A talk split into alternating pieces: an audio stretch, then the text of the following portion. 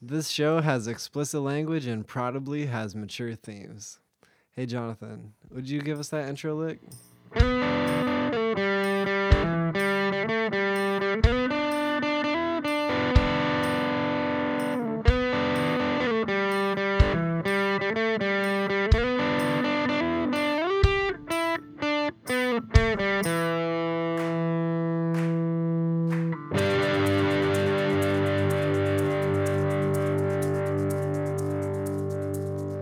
Thanks, Jonathan. Oh, hey there. Welcome to Dexplanations. I'm Dexter Sorensen. I looked some stuff up on Wikipedia, watched some YouTube about it, and I also listened to a podcast, HI 101, about it. And I'm going to explain it to my friend David Gerondale. David, hi. Hey, Hey, hi. how are you? M- I'm good. How are you? Me too. I'm also good. Right on. Yeah. um, what are we? Uh, oh, I was gonna say before you uh, ask me what we're learning about, I just want to say um, we were just barely featured on the podcast Discovery Show, yeah. um, which is kind of cool. That is cool. Yeah, getting a little bit more notoriety, We're getting maybe discovered. possibly. We've we've now been discovered. yeah, we've been discovered by we were discovered a by the podcast, Discovery Show. the podcast Discovery Show, Yeah, and they said good things about us. It was Good. nice. they discovered us, and they thought it was a good thing that we existed. So yeah, go listen to that. Go listen to that. Them. Go listen to our episode and give them a like, review, rating, whatever. Anyway, now you can ask it. Ask me Okay, what we're learning about. what are we gonna learn about? We're gonna do Alan Turing. Ooh, okay, Turing. Let's do it. Yeah. Ooh, man, this is okay. We're gonna do it in two parts. We're gonna today is gonna be part one. Next week we're gonna do part two Gotcha. because it was such a long episode, and also I've just kind of wanted to do a two-part episode for a while now, and this one is gonna be was gonna be significantly longer than really many other episodes, so I just thought, yeah, let's tr- let's try to do a two-parter. Heck yeah. Um, Also, there's a And- lot to say about Turing. there really is, holy shit. A So lot uh, of it's sad. it- yeah, that's in part two. Okay. Happy Um, stuff in this episode. mostly. Happy thoughts. Uh, Happy Turing. This this episode is gonna be mostly like technical, technical shit. Okay. Are we Um, gonna do Turing tests on one another? At the very that's in episode two. but anyway, let's do the basic intro. Tests make me nervous. I don't know if I'm gonna pass. Yeah. Also, also, while we're talking about Turing tests, we're only ever going to briefly talk about them. We're not going to talk a lot about them because there's so much talk about Turing tests in themselves that they could be ano- their own episode. Sure. Yeah. And I'd rather talk about Turing tests in an episode about AI. right. Yeah. And it's such a small part of Turing's life. contribution to. Yeah. Yeah. Exactly. So It's where most people probably know his name, though. exactly, but it's not him, and it's definitely not the most impactful thing he did. No, no, certainly not. I imagine Um, we're gonna dive into World War II and yeah. yeah, all sorts of stuff. Um, so the basic intro. Alan Turing was a mathematician, computer scientist, logician, cryptanalyst, philosopher, and theoretical biologist. That's a lot of ists Ists, yeah. and ishins. Seriously, holy shit. He was super influential in the development of theoretical compl- cu- pu- computer science. Um, basically, is the father of all that shit. Uh, yeah. I mean, the mo- the the father of the modern. Computer science. Oh, oh, of, of computer science. I thought you Yeah. were saying all of his ists No, no, and no, no, no. ishins. Computer science Yeah, yeah. In a lot of ways, he and he laid the artificial groundwork. and artificial intelligence. Sure, Computers- like because they're kind of I mean, intertwined. yeah, but- in, yeah, exactly. They are intertwined. You can't really separate the two because you can't have artificial intelligence without computing first. yeah. But he was thinking already about artificial intelligence. yeah. Way back when, when it was Like, not even hard. like applicable to any technology that they really had at the time. like something he told somebody he was I can't remember who he was talking to, but he said there will be a day probably in our lifetimes where we will be saying, "Oh, my computer in my pocket just told me the funniest thing." Wait, really? Yeah, He said that? he said that. Holy shit! That's fucking next Like, level, dude. fucking because he next was working level. with He was working with like vacuum tubes vacuum and, tube, and like- ma- when they they invented the transistor in what like 50 I want to say it was like 52 uh, but I'm not And don't he- quote me on that it was 50 I think it was 54 um that's after he was dead. oh jeez. Yeah.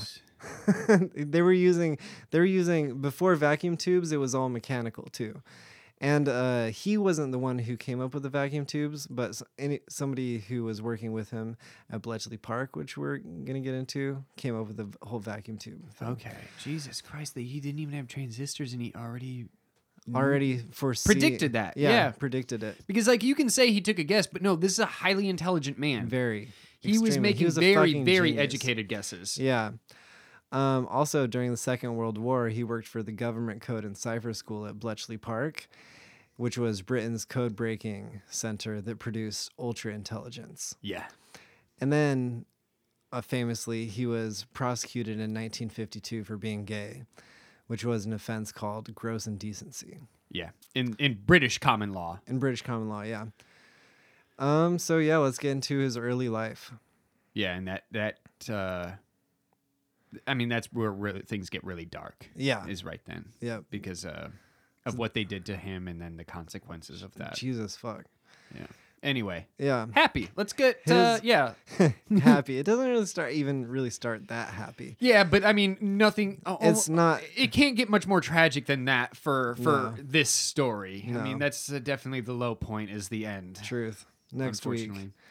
Um, Alan Turing was born on June 23rd in Maida Vale, London. And he was actually born to two wealthy families. He was born to t- Oh, I see. I see. His Yeah. grandparents on both sides were, were wealthy. His parents on both sides were we- wealthy. Right. And his yeah. Sorry. That's grandparents. what I, I guess. What that's what I meant. I was trying to f- figure out how he was born from two families at first, and then I realized what you meant. Yeah. His father, Julius Matheson Turing, was the son of a clergyman, the Reverend John Robert Turing. And he was from a Scottish family of merchants that included a baronet. Wow. Yeah. And Wait, is uh, it baronet or baroness? I thought it was baroness. a baronet. Oh, is- interesting. I don't Okay. know if it's gender gender specific. Well, I mean, because baroness is is what I've heard is the as the female version of the word baron. Oh, Because they yeah. always have to add a s or an et or whatever to make it Oh, yeah, yeah, yeah. diminutive, which is what those. Th- by the way, those are French um, suffixes. Yeah. And they are diminutive. It's the same reason we have minar and minaret, cigar and cigarette. It is Oh, actually yeah. specifically targeted originally when those terms were invented. It was specifically targeted to make sure that we all knew that it's a woman performing this role, not a man. It Oh. is. It was intentionally sexist Interesting. I didn't to know use that. a diminutive to suffix a, cigarette? woman's profession. Oh yeah, obviously that. But I didn't know about like a cigarette. Like a cigarette was supposed to be diminutive. Well, it's a diminutive because like diminutive Oh. doesn't have to be like a mean a Based on slant to sex. it. It just means like small. okay, I see. So yeah, his pops was actually also a high-ranking member of the Indian Civil Service, which ruled India at the time. Sure. On behalf of the British Empire. Yeah. And so he was a high-ranking officer of the army in India. Okay. And then his mom, Ethel Sarah Turning, Turning, Turing was the daughter of a chief engineer of the Madras Railways. Oh wow. So both That's uh, a involved fucking in lot of money. yeah. And uh, Julius and Ethel, they're both living in in India, but wanted their kids to grow up in London. Okay. So for a short amount of time, they moved back to London to have their kids, Alan and his older brother John. I see. and then then they moved back and they had their they had their kids live with a retired army couple Interesting. yeah That would be uh that would be probably kind of shocking as a kid. Kinda sh- yeah exactly that's what i think that's why i think it doesn't really start that Yeah, you're right. And It also doesn't like even really- childhoods back then compared to childhoods today, they're not going to be like happy fun little stories. no and so when alan was six he was enrolled in a private day school and the headmistress recognized his talent early on as did many of his subsequent teachers Okay. and then like So he was a prodigy early yeah, I mean prodigy has Pretty to be much, early on, yeah. but yeah. Um, and then he went to a public school in Britain, which is what we would call a private school, Oh, interesting. which is weird. It's all backwards. So a public school was A public private. school is a private school. Okay. Um, and that was the Sherburne School, which he went to at the age of 13. Sherburne.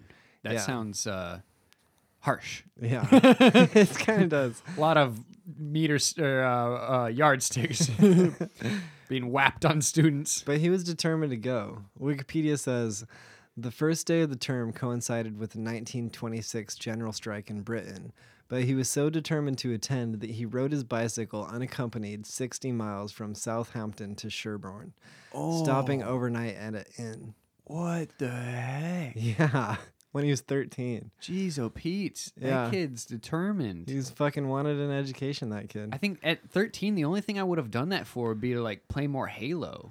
Uh, no, not even that. I'd have been like, this sucks.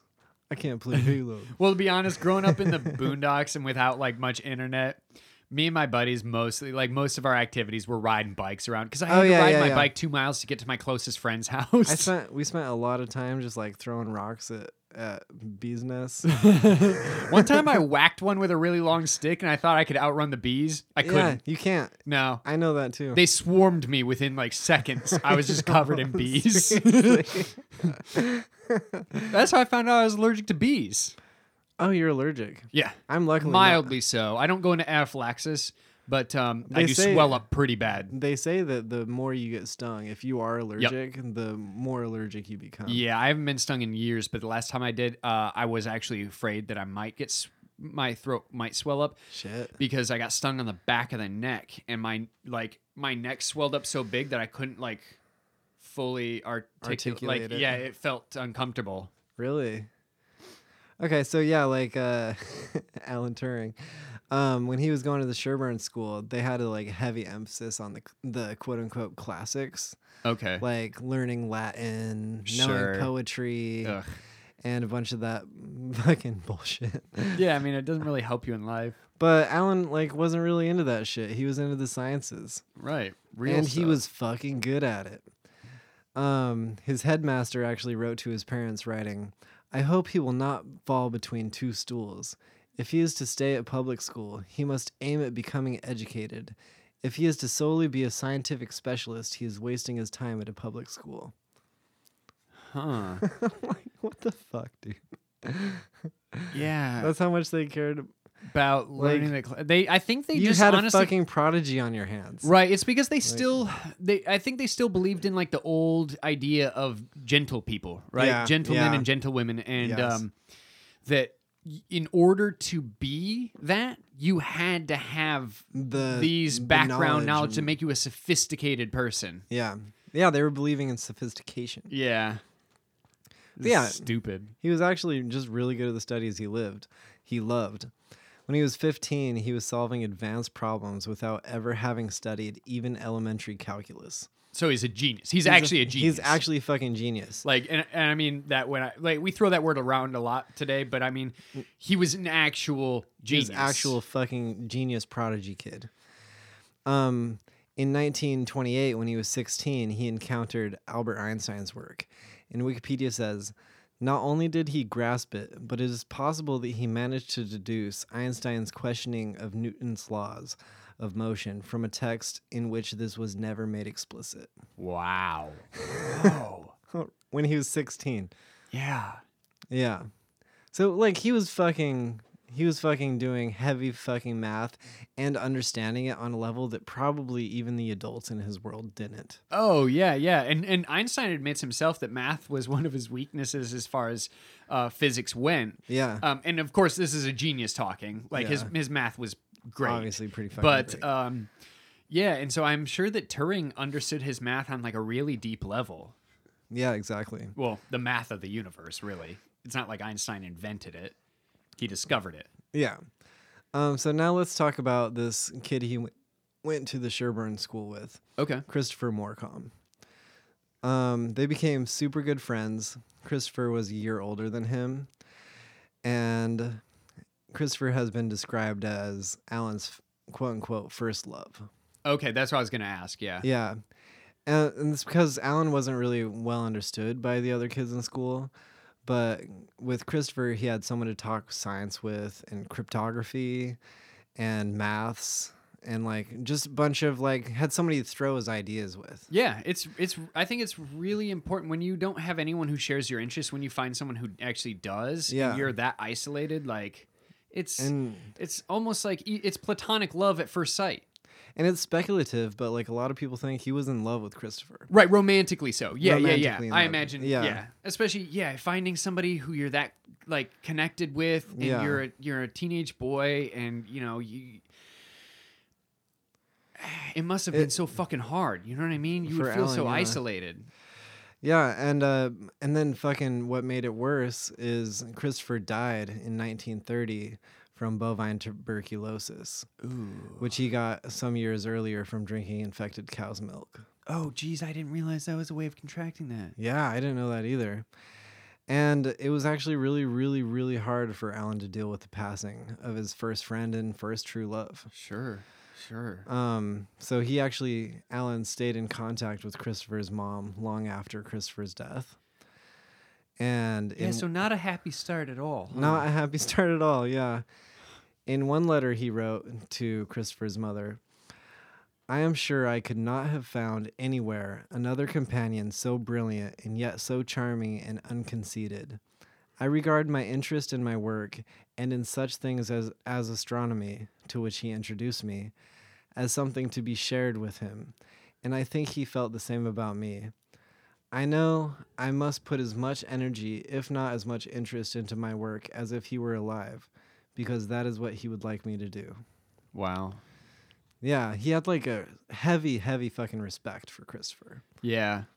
That's a positive outlook, but it's just so sad. It is fucking like somebody that sad. young having to deal with those types of the grief and loss. Yeah, yeah. Ugh.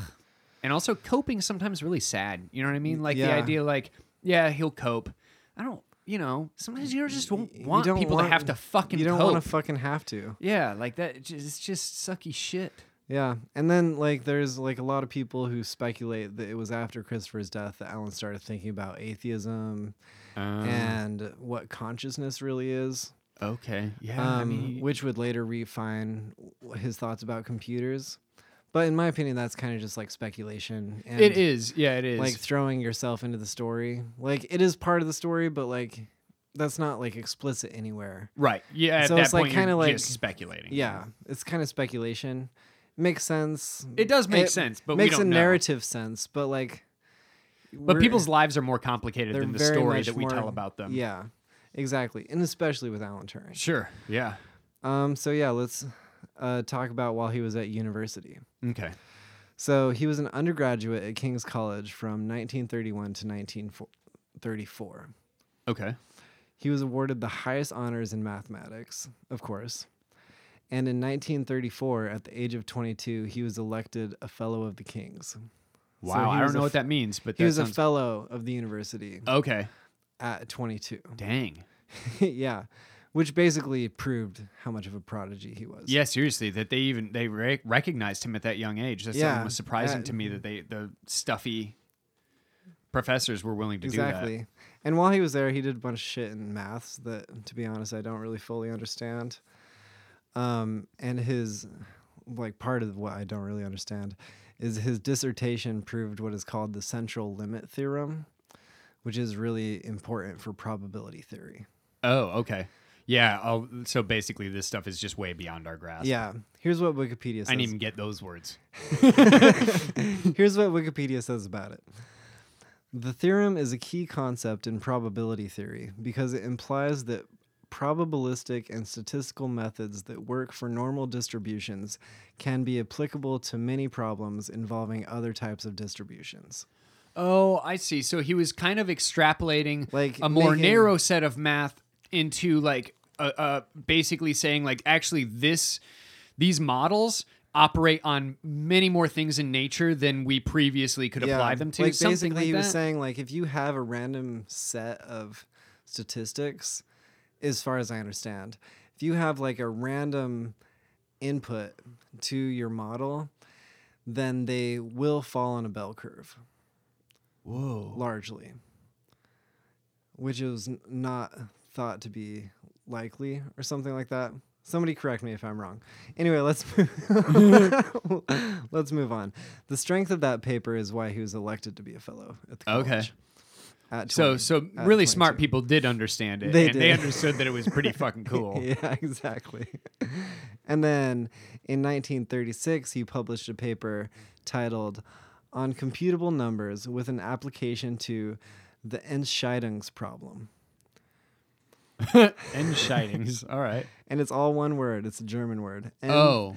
E N T C H E I D U N G S problem. Wow. All one word. Um, so I have no fucking idea what the Entscheidungs problem is, but basically that was the paper where he came up with what would be called Turing machines. Oh, okay. And uh, that was like absolutely revolutionary and the birth of computer science. damn.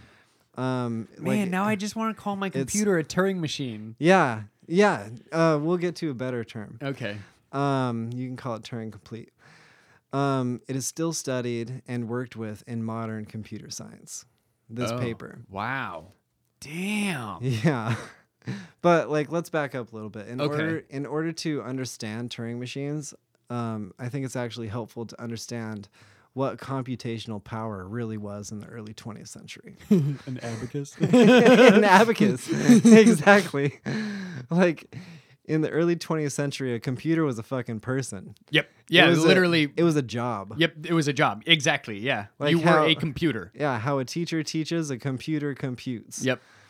um and it was like not really unskilled labor but it was considered kind of like secretarial Yeah, in fact, I think often um, maybe this wasn't until during the war, but this was a position often um, uh, held by women yes, yeah and in in a very real social sense, relegated to women, yeah yeah yeah um, because it was it was math, but like you know, and it was fucking hard math but It it, was. was. not respected it wasn't respected. No, yeah, That's that's, the what I was thing. trying to get at. It was Yeah. Mm-hmm. not a respected position.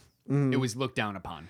so yeah like you were mentioning earlier like they had slide they had slide rules they had abacuses but it was really just fucking brute force It was menial. it was And- very menial. menial work. Yeah, like your boss would come by and be like, I need you to compute this shit by tomorrow. Yep.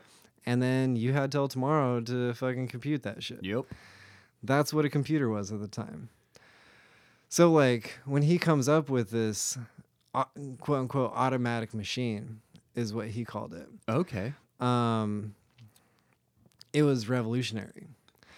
Like, of course, they had like a loom, which could be quote unquote programmed with a punch card, where the punch card would say whether the needle was to go under or over. Oh, okay. Or whatever. Oh, I didn't And- realize that. That's cool. Yeah, so they had like looms that kind of like were could be considered. like an analog programmable Yeah, it was like an like, analog mach- computer almost. like or an- programmable machine. Yeah, that's a good way to put it. It was a Um, programmable machine, but it was non-digital. Yeah, and so uh, with Tur- with Turing's automatic machine, he would have a slip of tape with symbols on it, and you would look down on the symbols and only be able to see one symbol at a time. And he thought of it as having an operator, but it could easily not have an operator. And anyway, so the operator sees a certain symbol, and then they have a specific operation to perform Oh, okay. or a thing to do on the machine. Right, right. And he also said that the output could affect the input, and so the tape could be looped back into the machine and could affect it in the Oh. future. Like a feedback Yeah. mechanism. And so, like, basically, they could be writing on tape that is still to be going through the machine. wow. And so they could be doing really specific problems with the automatic machine. Okay, yeah, yeah. And that was the first thing he talked about the automatic machine in the Enscheiden's problem solving it paper.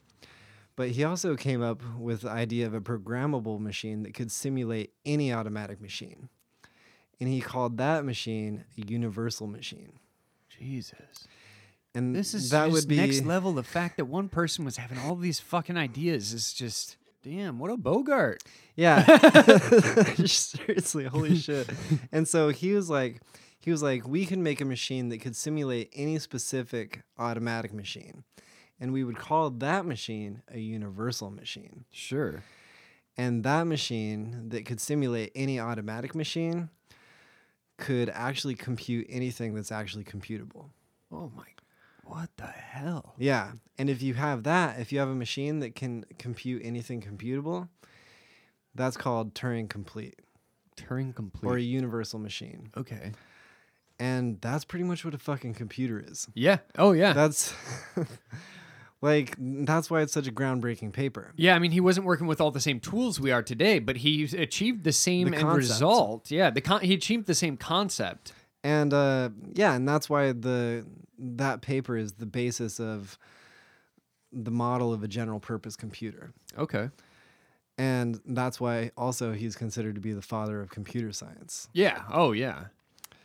Like, if you have a way to put an input in and an expected output, and a way to reach that output with your machine, that is computer science. Sure.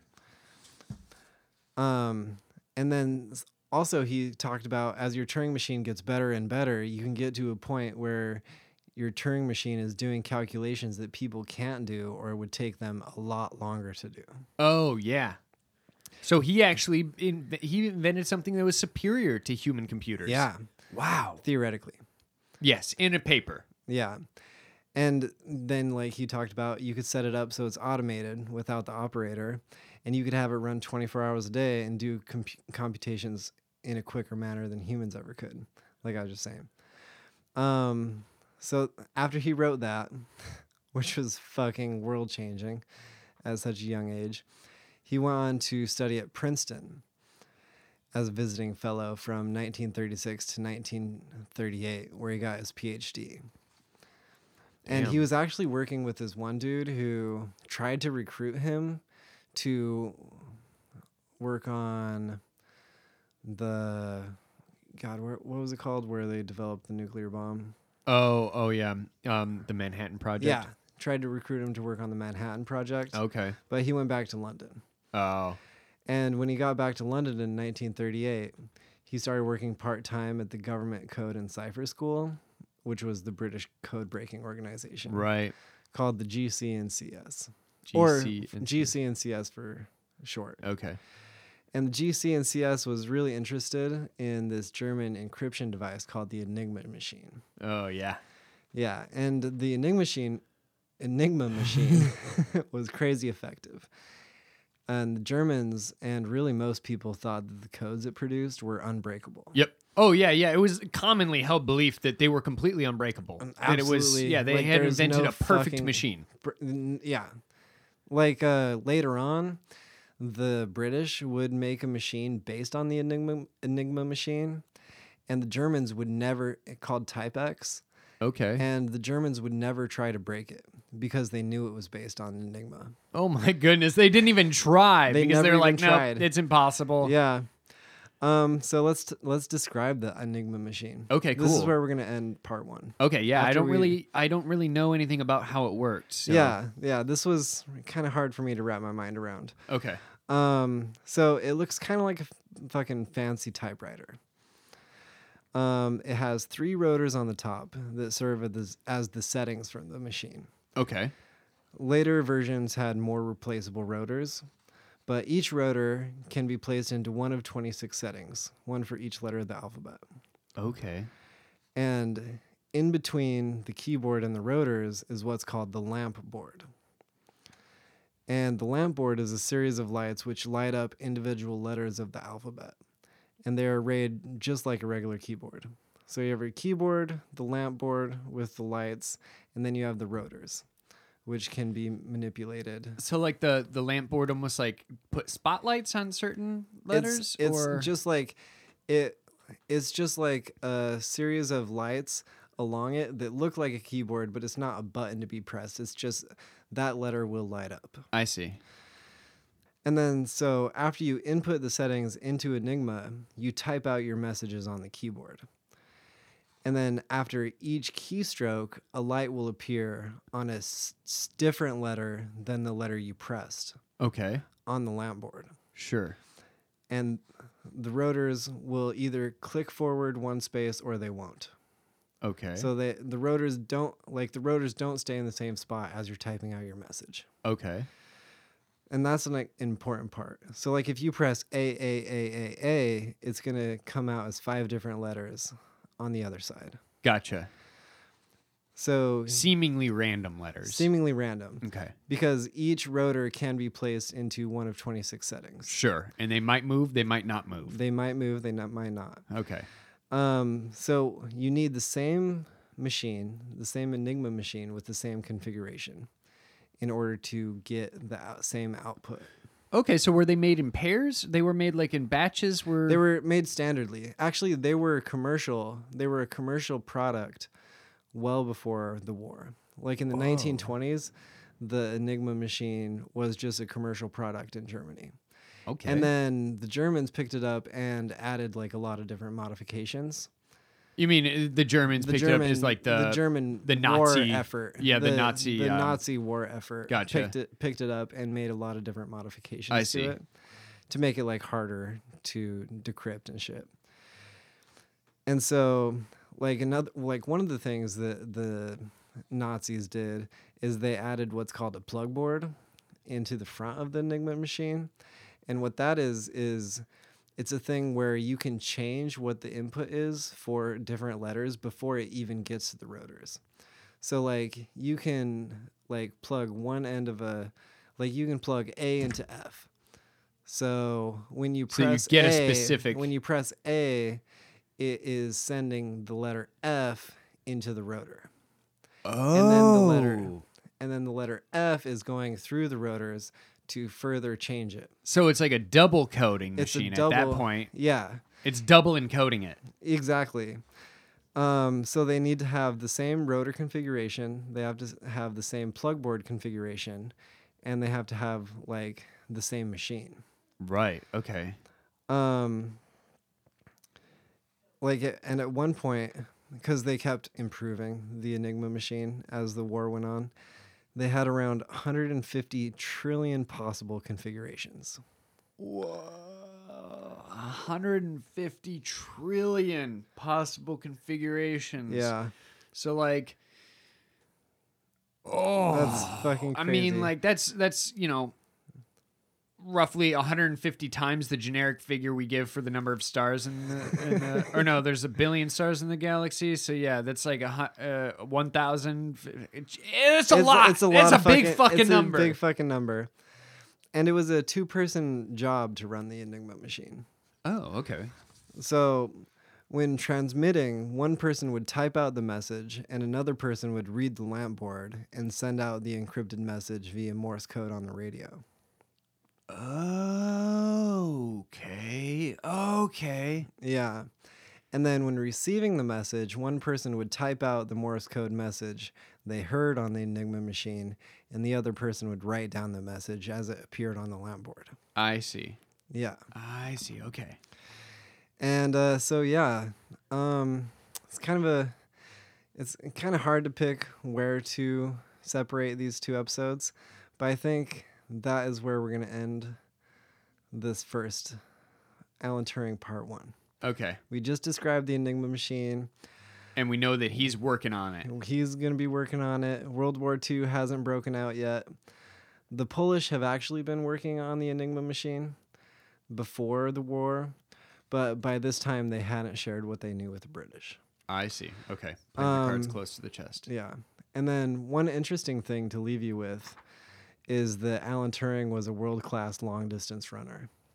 Oh yeah. Yeah. I had forgotten about that. He was not just he was an athlete. he was a fucking crazy ass athlete. He would he would have actually qualified for the Olympic trials if it had not been for an injury. Oh my goodness. Yeah. And his best time would have gotten him a fucking silver medal at that year's Olympics. Holy shit. So Yeah. yeah. he's not just like a regular old good athlete. No, he's like He's one like of the best in world the entire class. world. Yeah. For long distance running. Hubble was Like- kind of like that. I Was mean, he? he? didn't he didn't he never I've competed heard for the Hubble Olympics. was an asshole. Yeah, he was a massive gaping asshole. Apparently, uh, e- enormous prick. Uh, people couldn't stand to work with him. But that's Um, how but it he goes was with a lot of like one time in high school, he took uh, from a regional track meet. He took home three gold medals in a single really event. Not a single event. Sorry, like a single meet. You know. Oh, yeah, But yeah, like, yeah. uh, Not like in a single three event, events, he in three took events, three at gold one medals. meet, yeah. Yeah. Um, so like yeah, he would regularly run from Bletchley Park, which is where he'll be working in the next episode, to London for meetings, which was 40 miles away. What the hell, man? Seriously. I guess those Well- bike rides early on. Well, and then another thing I guess we can talk about in this episode because I didn't talk about it in the last in the next episode is that a lot of people talk about him as being like uh being really eccentric. Like a lot of people say that he was he was like really had really bad hay fever, so he would sometimes wear a gas mask while riding his bike to work. Oh, okay. So he's practical. I think that's basically. not very eccentric. I think that's just fucking smart. Yeah, I think for the times it would be Like- considered eccentric because like people were so concerned with appearances that um Yeah. you know, they wouldn't resort to that sort of thing. But it's just practical. It's It's, fucking like called pragmatism. seriously. And then like he kept having this mug. He kept having all his mugs getting stolen from him. And so he would chain his mug to a radiator. Uh And people were like, "Oh, that Alan Turing, he's so fucking weird. He keeps chaining his mug to a radiator." No, he's fucking sick of his mug getting stolen. Yeah. Like- also, who the hell is what shitty colleagues? Seriously. Um, but yeah, that's what I got for this. Mugged Alan of his Turing- mug. Alan Turing number 1. Turing number one. You got anything else you want to get into that you don't think we're gonna get? into? Nah. I, I, I'm gonna wait and see what uh next week's episode holds. All right, so that is it for this episode. Dexplanations is recorded at Rabbit Pen Studios in Eugene, Oregon. It's produced, edited, and provide them sweet licks by Jonathan Cunningham. Art and logo and social media by Monet Moran. My trusty co-host is David Gerondale, right over there. Me. I want to thank all of our patrons on Patreon Alexis, Amanda, Ben, Betty, Kevin, Derek, Emily, Hannah, Linda, Nick, Susan, Tanner, Tori, and Trevor. And our only tattoo patron ever is Brittany. Thanks, y'all. We really, really appreciate it, and your support really helps the show. If you too want to support the show, go to patreon.com slash dexplanations. Tell a friend to listen to your favorite episode or leave a review on iTunes all these things help a lot because we're because we're trying to get more exposure for the show and we really appreciate you for the support likely we got a bunch of things wrong if you want to tell me about it or just want to bullshit hit me up at dexplanationspodcast at gmail.com tweet us at dexplanations or comment on the instagram i'll bring it up in a later episode or do a new episode about it oh and as for you you're a clever person with a fine wit bye now